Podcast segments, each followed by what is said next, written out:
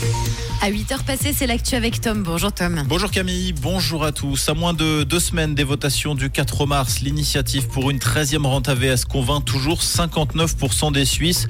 C'est ce que montre le dernier sondage Tamedia 20 minutes. Le oui a néanmoins subi un recul important de 12 points de pourcentage par rapport à la première enquête. Concernant l'initiative des jeunes PLR sur la retraite adaptée à l'espérance de vie, l'idée ne séduit pas les Suisses. À l'heure actuelle, près de deux tiers des sondés la rejettent.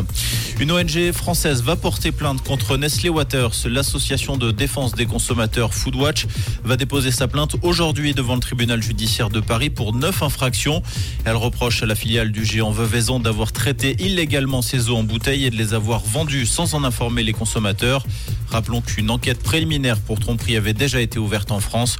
En Suisse, Nestlé a également reconnu avoir utilisé des filtres au charbon actif pour son eau minérale aigné dans le canton de Vaud, des mesures de protection non conformes au cadre réglementaire arrêté fin 2022. La presse romande de nouveau touchée par des licenciements. Le groupe ESH qui édite notamment Arc Info, Le Nouvelliste et La Côte va supprimer 31 postes ces prochains jours. La phase de consultation s'est achevée la semaine dernière. Six postes au sein des rédactions vont disparaître. Quatre départs volontaires ont été négociés. Des indemnités sont prévues pour tous les collaborateurs concernés. Impacté par un marché publicitaire en baisse, ESH Media annonçait fin janvier vouloir réduire ses frais fixes annuels d'environ 4 millions de francs. Yverdon va tester les patrouilles mixtes. Une travailleuse sociale spécifiquement engagée à cet effet va patrouiller avec des agents de police à partir du 1er mars. Le but de la manœuvre étant de régler les incivilités et les conflits avec davantage de diplomatie. Les Argentins connaissent la première vraie mesure depuis la nomination de leur nouveau président Javier Milei. Le gouvernement argentin a décidé d'augmenter de 30% le salaire minimal. Ce dernier va passer de 180 000 pesos à 202 000 pesos, soit de 190 francs à près de 212 francs.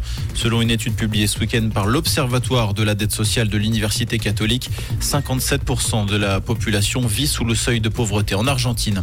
Le doublé historique pour Genève Servette après avoir remporté le championnat en 2023. Le club Grenat s'est offert hier soir au Vernet son premier titre de Champions Hockey League face aux Suédois de chez l'FTA. Une victoire 3-2 offrant à Genève le premier titre de champion européen. Comprendre ce qui se passe en Suisse romande et dans le monde, c'est aussi sur Rouge. Pour ce mercredi, les températures sont bien fraîches hein, dès le matin. Alors, moi, pour ne pas avoir froid, c'est grosses chaussettes en laine, écharpe toute douce et un manteau bien épais. On a à peine 2 degrés à Marly, 3 à Neuchâtel et 4 degrés avenue de la Gare à Lausanne, avec de la grisaille en matinée, quelques éclaircies parfois belles. Et pour cet après-midi, ce sera un petit peu plus mitigé. hein. La bonne nouvelle, c'est qu'on aura des températures douces et de saison avec 12 degrés annoncés à Genève pour aujourd'hui. Un bon café avec Rouge.